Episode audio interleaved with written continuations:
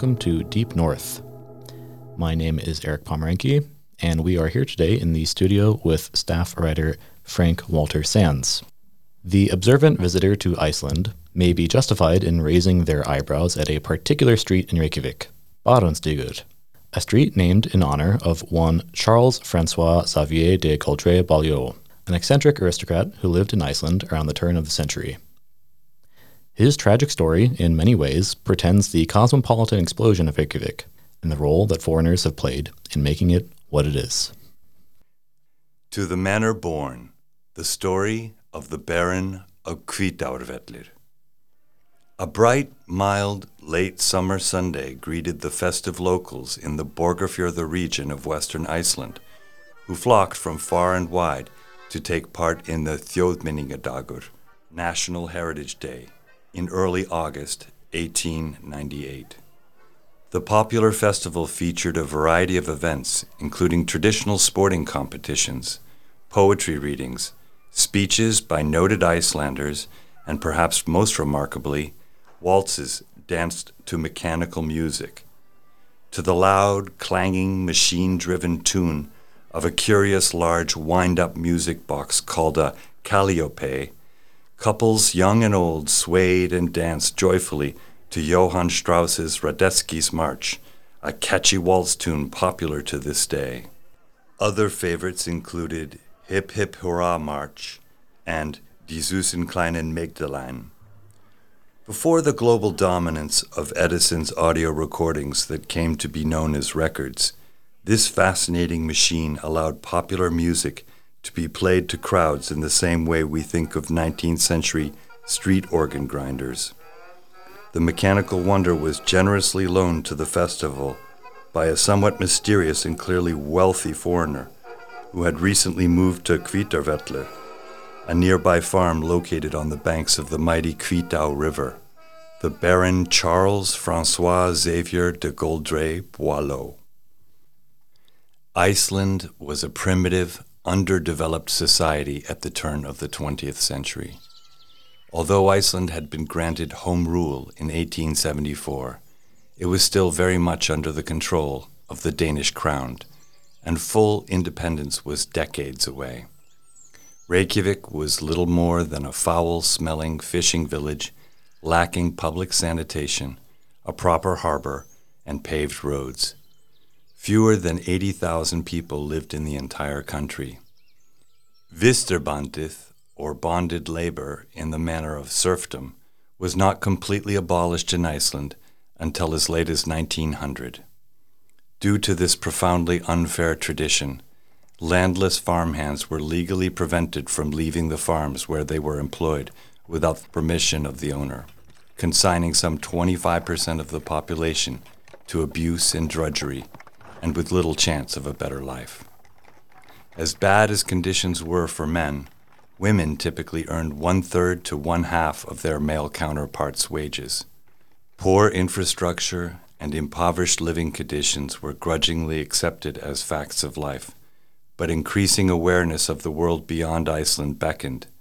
Nearly a quarter of the beleaguered population had abandoned the meager farms and migrated to North America starting in the mid 19th century, leaving much of the country depopulated. It is generally considered that the emigre's departure probably prevented mass starvation. A fresh, new breeze. Hvítárvellir was one of the finest and most productive Icelandic farms at the turn of the century, with many fertile acres of pasture land, dozens of dairy cows, hundreds of sheep, and access to the plentiful salmon in the Hvítá River.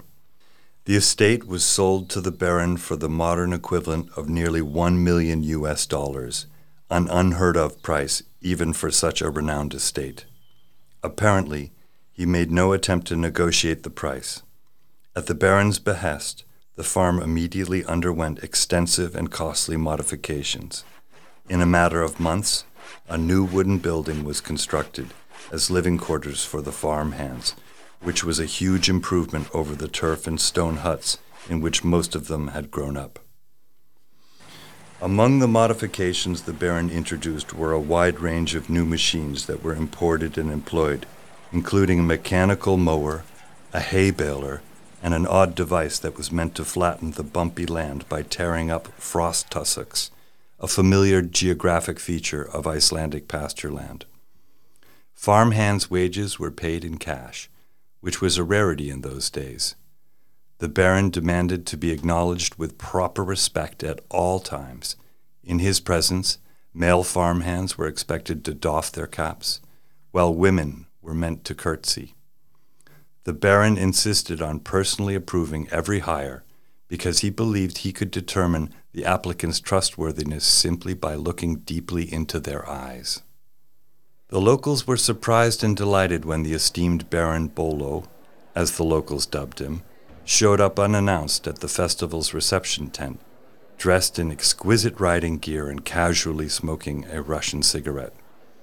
He was accompanied by a good looking young man in a suit and tie, who he introduced as his cousin, Richard Lechner, who the locals soon began referring to as the Count, for no other reason than he was associated with the Baron.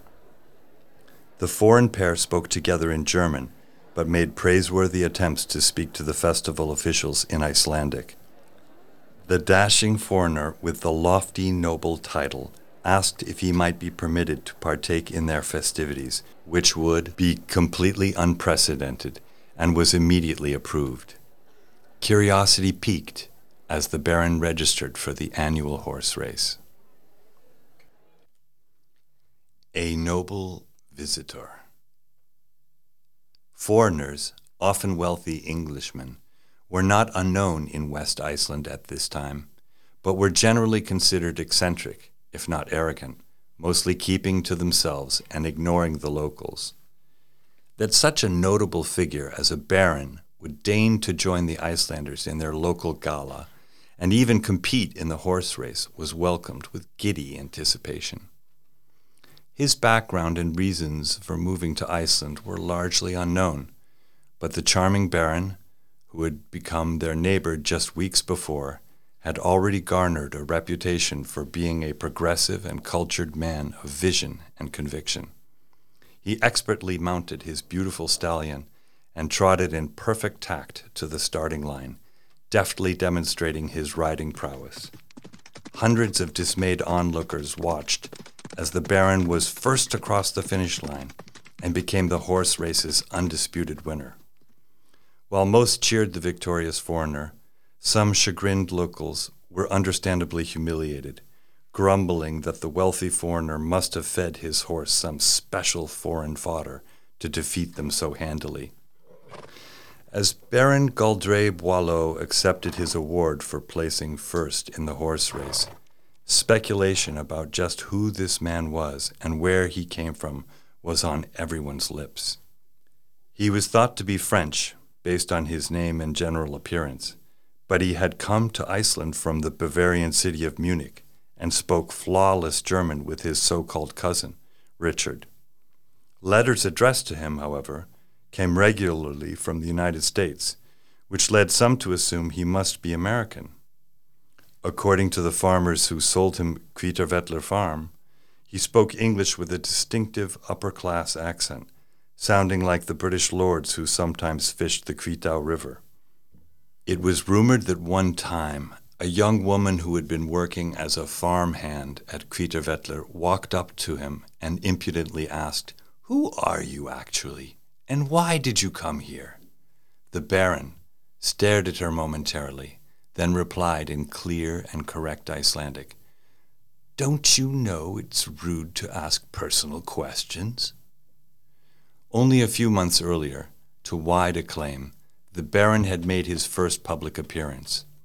It was a sunny evening in late May 1898, and a concert was held to inaugurate Reykjavik's recently completed Iðnaðarhús, or Craftsman's Hall, a relatively large wooden building that serves as a theater, meeting place, and concert hall. Iðnó, built on the banks of the city's lake, Tjörnin, still stands to this day. The youthful Baron proved to be an exceptionally talented cellist. He was also a proficient pianist and an accomplished composer. After promising his local acquaintance, the writer Benedikt Gröndal, to perform at the auspicious Reykjavik Music Association event to a packed audience of some 200 Icelanders, the Baron had turned up with a 250 year old Kappa di Saluzza cello, an instrument which was completely unfamiliar to the average Icelander at the time. His masterful playing of the knee fiddle, or knéfiðla, as it was reported in the following day's newspapers, reportedly left music deprived Icelanders astounded, calling for encore after encore. To the delight of the audience, the Baron then improvised expertly with an a cappella singing group, which he clearly enjoyed. When asked by a fan whether he would be willing to perform regularly, he answered that he was actually giving up his music career, but he would be willing to play occasionally for charity. His new passion, he said, with a grin, but without any touch of irony, was to become an Icelandic farmer. Það er strók í honum. He's a flighty one. Just why the Baron chose to become a farmer in Iceland of all places was not clear to anyone. With all his impressive heritage and fine skills, he was used to a wealthy cosmopolitan lifestyle in America and Europe. Apart from studying music for years in Munich, the Baron had been cruising frequently to London or New York or spending time in places such as Algiers when not at his family homes in Paris or on the Italian Riviera. Already fluent in seven languages, the Baron managed to learn Icelandic with remarkable speed. He came from a privileged background. He was the son of a wealthy French diplomat and had been educated at expensive English boarding schools. His more practically minded brothers in America were as worried about him as they were mystified, writing, quote, He was flying high after arriving in Iceland, which made us happy, as we had been following him between hope and fear. On the other hand, we knew very well how quickly things could change for our brother. We knew of his plan to move to Iceland, but we didn't take it too seriously. We had hoped that our patience would be rewarded and that Charles would realize what a pipe dream this was, but hope that he would somehow find happiness and peace in this absurd place. Farming in Iceland was not an especially profitable endeavor, even at the best of times. It requires extensive knowledge and hard won skills, as well as a certain disposition. It was not long before his farmhands and neighbors began to notice the Baron's odd behavior demonstrating inexplicable apathy and irrational carelessness on many occasions. When purchasing a horse, he would avoid wasting time with troublesome negotiating and simply ask the seller to name his price. In the middle of important farm projects, which would consume his attention for weeks on end, he would suddenly lose all interest, mount his horse, and ride away without a word of explanation. At other times, the Baron would capriciously summon his expensive imported private steamship, which was docked nearby, and order it to sail him to Reykjavik, where he owned a comfortable home on Laugavegur. Local farmers commented that the Baron was like an untamed horse that would bolt, running off at the slightest distraction, and that the Baron, quote, was likely not wholly sane, unquote. When he decided it would be pleasant to stay in a luxurious tent with all the amenities on a nearby lake, the Baron called together the various local Icelandic farmers who owned it and offered them triple the estimated value. After three days of hunkering in his tent while it rained continuously, he abruptly rode back to Hvítárvellir, abandoning his latest acquisition, never to return. In the summer months, the Baron would practice his marksmanship with a pistol by shooting at golden plovers. He insisted on eating grilled salmon and mashed potatoes nearly every day. When one of his servants was heavily pregnant, the Baron was so repulsed that he fired her immediately. Whether out of shyness or arrogance, and despite his language abilities, when the Baron was approached in public, he would invariably pretend not to understand and simply walk away. After a few months of drab living at Hvítárvellir farm through the autumn and winter of 1898, the Baron was bored. He saw business opportunities, however, everywhere, claiming Reykjavik could double or even triple in size with the right investment. It was then that he decided to take ever bigger risks with his remaining money, taking short term, high interest loans when necessary.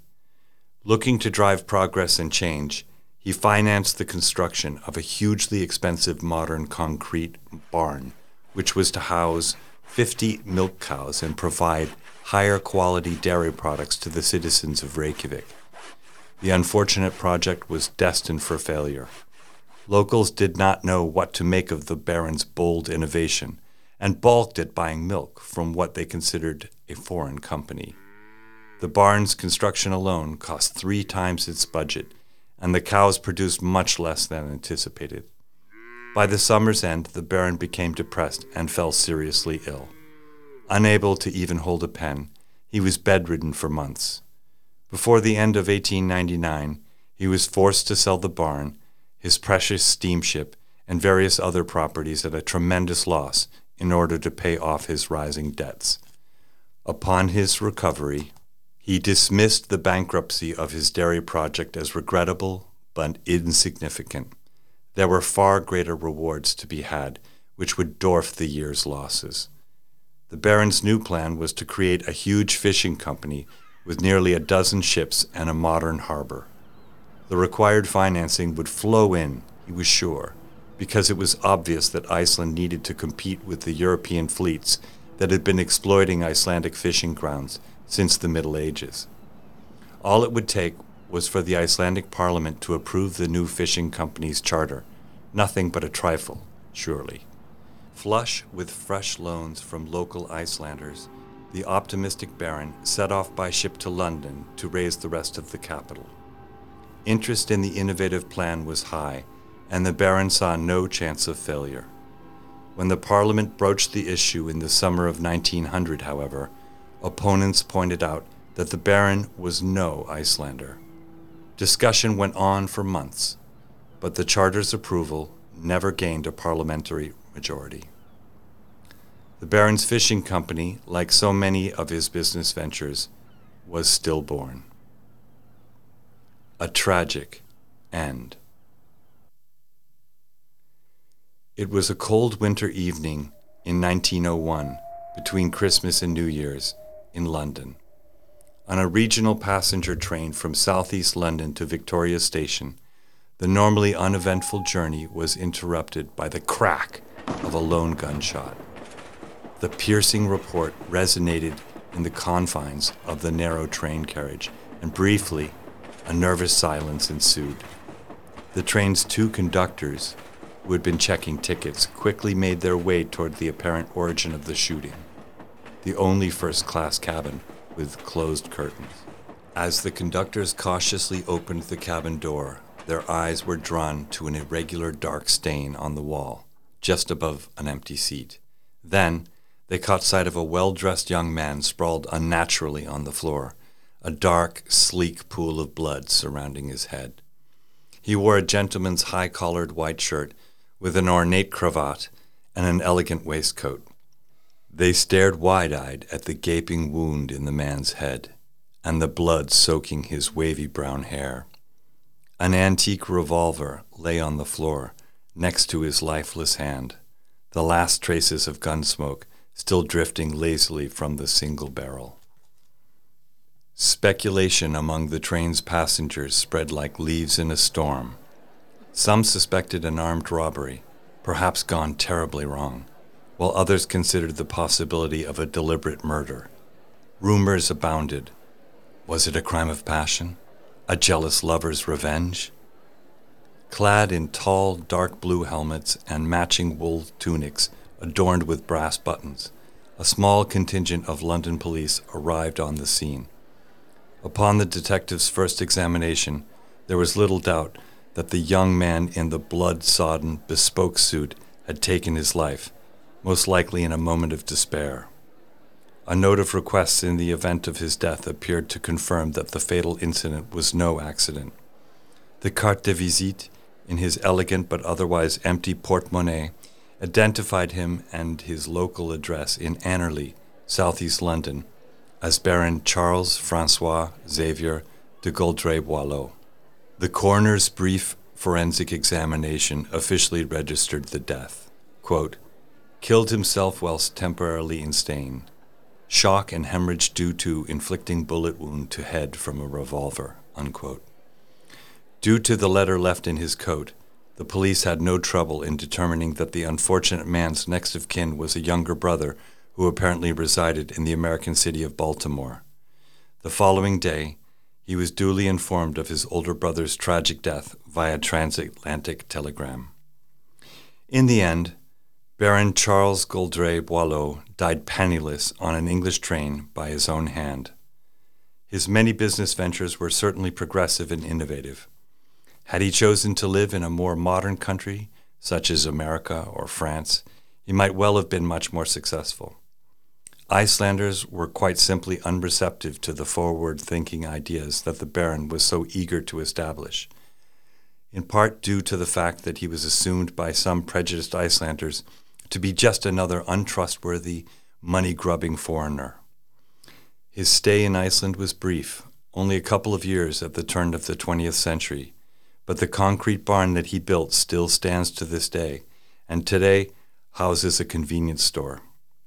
He left an indelible mark on the emerging city of Reykjavik, and in belated recognition of his achievements, charming Barónsstígur Street in Reykjavik was named in his honor. Well, thanks so much for talking today, Frank. Thank you. This was a, a, real pleasure to share this story, which I find to be really fascinating and strange. So, uh, something that a lot of people might know about the kind of maybe founding myth of Iceland is that um, Iceland was supposedly founded by settlers who were fleeing a tyrannical king Harald Finehair uh, of Norway. So there's this kind of funny way in which, um, you know, the kind of founding myth of Iceland has always been about resisting aristocracy. There's a very kind of um, egalitarian spirit, I think, in Icelandic history. Uh, of course, this isn't always the case. Um, I mean, certainly in the sagas, there are powerful chieftains and there are poor farmers. Uh, but you know, in theory, uh, Iceland was an egalitarian country. At least, um, you know, these things weren't kind of formally codified into the law, like in the feudal system, like you had in continental Europe. So, you know, I think it's really interesting uh, to think of, you know, like like what is the place of an aristocrat uh, in Iceland around the turn of the century? Like like how would people kind of perceive that? Is it merely something kind of exotic, something that people don't kind of understand, uh, or you know maybe was there even like a slight resentment uh, of a figure like this? I think those are all very interesting points, especially the idea that uh, he was just an oddity. So a person coming from abroad, clearly with a lot of money, clearly with a lot of other people respecting him it's what I guess is the equivalent of uh, a celebrity today, like a pop star or a mm. or a movie star or something like that. And we all know how people respond in those situations. They get they get to be um, you know their hearts flutter and they get excited and they don't really know what to say and so forth. And then there's other people who are always going to resent them for what they think is unjustifiably uh, too much power or influence or wealth. And so, to kind of uh, stay on the historical thread, um, is actually a kind of interesting site. Um, and I was reading a little bit about it um, in preparation for this.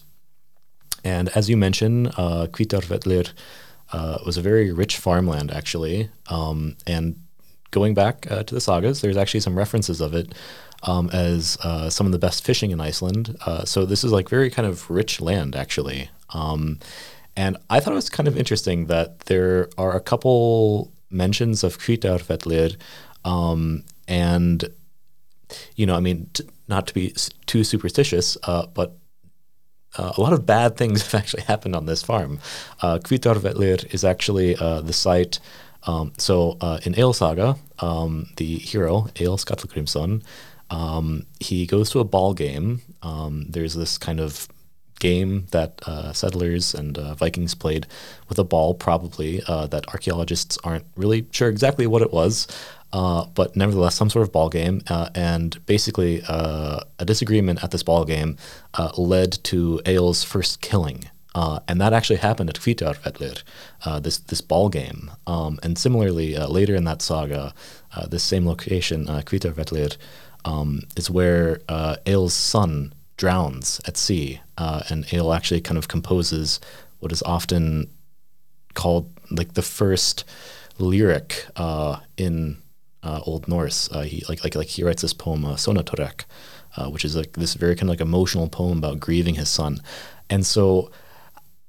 I don't know. I mean, like, like, like, not to kind of read too much into the coincidences there, but uh, there's certainly something about this farm in Yeah. particular that seems to have attracted tragedy, superstition. death. Yeah. Uh, a, a very interesting addendum there is that uh, in the 19th century there was rumors that were strongly believed up of two ghosts that lived on or dwelled on the property.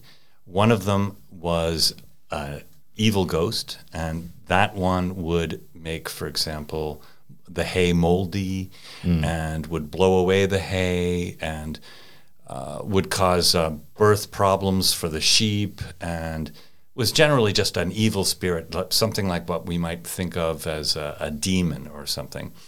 And the other uh, ghost was fighting against and was sometimes neutral, but very often would save things from going badly. So the there was a superstition on the farm among the farm hands, who often would be intergenerational, uh, and they would say, "Oh, well, this must be this ghost working in our favor," or "Unfortunately, that ghost must have took control at that time." Yeah, and this kind of story always reminds me of, you know, say Heart of Darkness or something, and you have this kind of modern figure who kind of, you know, maybe it's definitely not a one-to-one correspondence because, you know, we can't quite say that he represents rationality as such. I mean, he's a very kind of flighty figure, but you know, he's kind of bringing modernity. He's bringing industry uh, to Iceland, and yet there's something about his presence that seems to kind of run up against this wall of the land that's somehow resisting him. Like there's somehow, you know, it's it it. it it somehow seems a little bit more than just a lack of the people wanting to adapt. It kind of seems like the land itself is somehow rejecting him in this almost kind of spooky way. It, it is. It's a very interesting point, and it's something that I'd like to actually cover in a future article. Um, what we can see in Icelandic society, despite what we were talking about earlier with the egalitarianism, is that there was a very strong um, conservative movement among the country's elite, all the way up to perhaps even present day, where the moneyed people, the landed people, obviously mostly men, were uh, had a vested interest in keeping um, the other people relatively uneducated and and in the same place. They were very threatened, for example, when in the mid 19th century people began to emigrate to Canada and America because they were losing their form of cheap labor. They were also very much against the um, founding of any kind of city centers or or more active towns. They wanted to keep the people separated. They wanted to keep them relatively uneducated, and they wanted to make them as compliant as possible. This was more out of tradition than than formalized laws, but there was this law, as it states in the article, that was on the books until 1900, which stated that unless you had the explicit permission of uh, the owner of the farm, you would not leave it. You had to work there until you died, and you were not allowed to marry who you wanted. It was uh, it was a very difficult time for poor people, and the poor people we're talking about comprised approximately 25% of the population. Yeah, you know, this uh, myth of the kind of egalitarian age of Icelandic settlement, um, you know, that might have been true the first two or three hundred years. You have a state of like relative equality. But, you know, I mean, certainly over time, things became more and more unequal. And it, a kind of interesting etymological note just, I mean, the English word bondage comes from not Icelandic, but Old Norse. Uh, and the word for just being a farmer, bóndi, is to be a bondsman and you are bonded to the land. And this really does actually have to do with the serf relation where you are bonded to your land. You- are not allowed to leave. Um, apropos is also the word husband in English. Yeah, yeah, You're bound to your house. yeah. So it's a housebound man, which means he's probably got a family, I would expect. And a mortgage, actually. Yeah. I mean, re- really, it, it really is Quite just about yeah. being, being mortgaged. That's funny. Yeah, funny but true. Yes. Um, so, in researching this piece, um, there's always things that inevitably don't make the cut. Uh, what were maybe some kind of little interesting facts that didn't quite make it in? Um, the article makes mention of the fact that he uh, traveled extensively and cruised in between places like London and Paris and also Algiers. And the reason that Algiers is interesting in terms of um, uh, modern, let's say, understanding of, of sexuality and gender identity is that Algiers was a place where um, men who were interested in romantic or sexual relationships with other men and boys could go and freely practice their um, their hobby or their interests or their their life's passion. Uh, it was a place where it was culturally accepted at the time, and um, it was not unusual to find very aristocratic Europeans and Americans living there long term, including people like E.M. Forster and Oscar Wilde.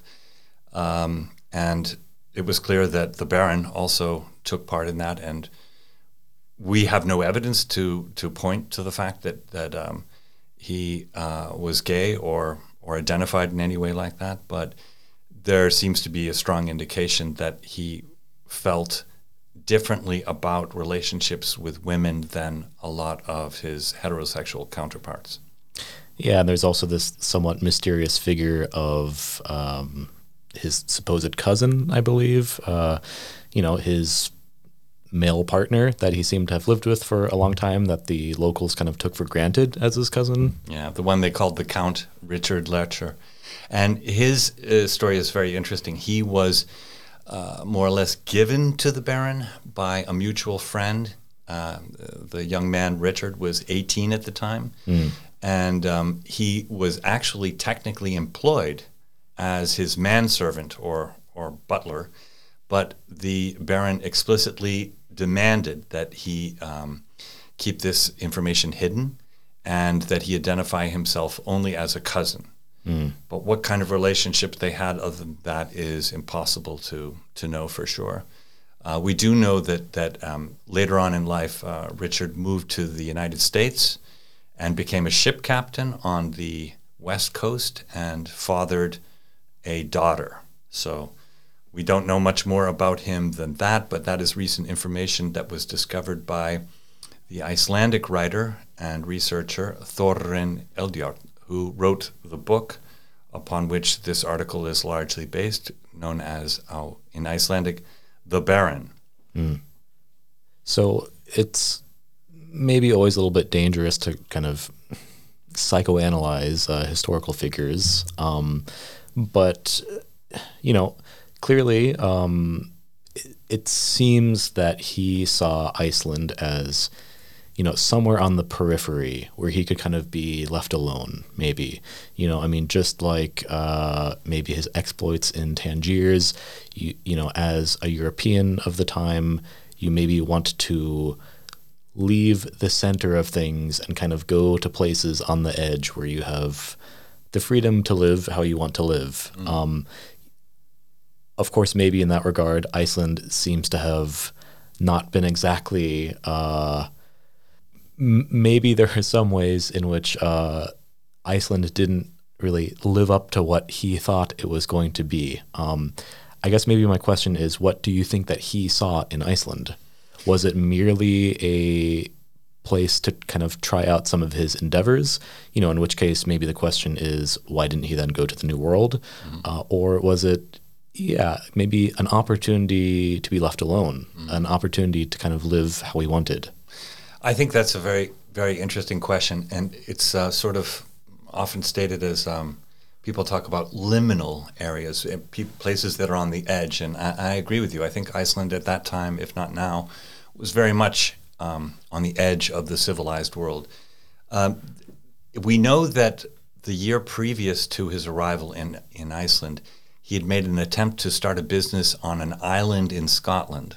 Mm which unfortunately went so badly because he fell into some kind of a depressive state, similar to what happened to him when he um, went through his business failures in Iceland.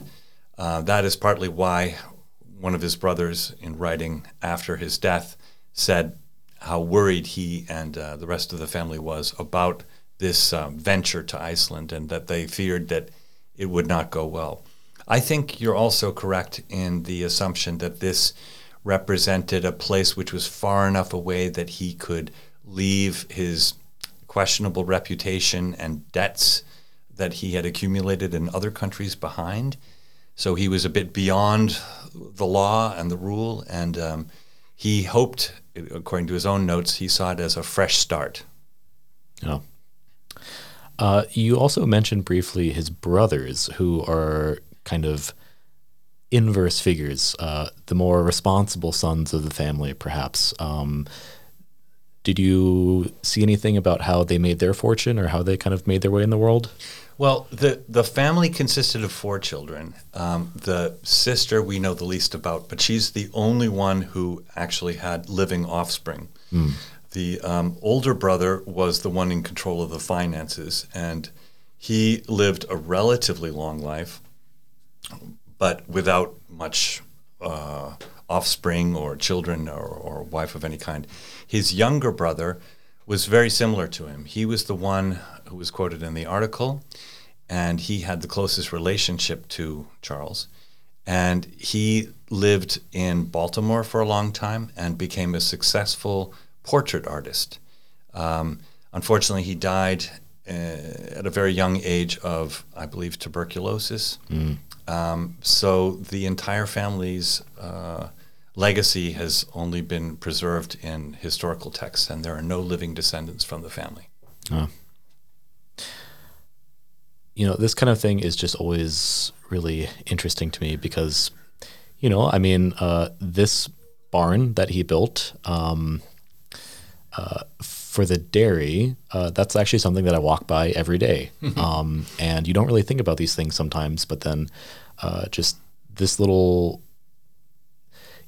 you know, just these little stories always kind of show us how history is always around us. Um, and, you know, every building really has a story, and they're maybe not all quite uh, as tragic or interesting as this one. But, you know, I mean, I just really think it says something about the kind of staying power of history and how these things are still all around us in a lot of ways. Yeah, it's funny because I, uh, as a young man coming to Iceland, uh, I lived right around the corner as well, and would often later shop at that convenience store, which used to be the barn. And it's funny because it's it feels like it has some kind of a presence in a rather superstitious way. Um, I mean, like older. definitely before I knew this story, I always perceived in some sense that building stands out or it doesn't quite belong actually yeah, like yeah. like it, it it doesn't quite fit into where it is for some reason it's kind of built a little bit lower into the ground yeah. it's very just boxy it's clearly not a residential building mm. um, I mean, obviously, I would have never guessed that this was the story, but there's definitely something about the presence of that building that kind of sticks out a bit. Yeah, it, it's um, it's interesting because any similar building of such a size would have been with um, steel girders built into it, and this was built completely of concrete. That's one strange thing. The other thing is, if you look at the old layout of Iceland, it was right on the water, and it had a little dock that would go right up to it, mm. and that was so they could bring hay from the west of Iceland with his private steamship and drop it off right there so that the cows would have fresh hay. Uh, it was a very efficient system at the time, but now it looks because they've built uh, a, a lot of streets and so forth below it, it looks like it's quite far from the ocean. But it actually was a key building uh, with a with a port right there. Oh, wow. Um, the other thing that's kind of fun to realize is that uh, the house that the Baron maintained in Reykjavik was just around the corner on Laugavegur. It's now been torn down and there's a modern building in its place, but it would have been at number 92. And um, it apparently was, we don't have any pictures of it, but it was apparently a very comfortable, luxurious house which he bought. And it was because he was always walking between that house on Laugavegur and down to Hverfisgata, where the um, Hverfisgata is the name of the street on which uh, the Baron's um, uh, barn still survives. And that's why it's called Barónsstígur, because it was the climb that he had to take to Yeah. get back Yeah. and forth to his barn. Kind of a nice history. Well, um, in closing, was there anything that really kind of stuck out to you or? Yes. Um, I was very struck by his behavior because it seemed like he was his worst enemy. Um, every time he started to go out, he seemed to go out uh, into a, a new venture with too much energy, with too much excitement, enthusiasm. And then when things started to turn badly or it went on too long, he would simply walk away. And then he would go into long bouts of depression that would actually affect his physical health. And consulting with um, a few learned people with experience with these symptoms, it was suggested that this may be indications of a bipolar disorder. Yeah. And people with these traits often have uh, higher rates of suicide, and that would also be consistent with this story. So that might explain why his end was so tragic, and it might also explain where some of his genius came from as a musician and as an innovator. Yeah. And even though he maybe never really integrated into Icelandic society, I mean, uh, certainly the most Icelandic thing about him, in my perspective, is uh, taking out high interest short term loans. Don't we all know? yeah, yeah. That's um, taken down many a foreigner coming over here. Yeah. All right. Well, thank you for talking today, Frank. Thank you. That was really fun. Thank you, Eric. Oh, and uh, one more thing. If you enjoyed listening today, uh, you can get 40% off an online annual subscription today at IcelandReview.com with the coupon code IcelandReview23. So that works out to just be three euros a month for access to all of our online articles and all of our interviews and everything. Uh, and again, that is Iceland Review 23. All lowercase, Iceland Review 23.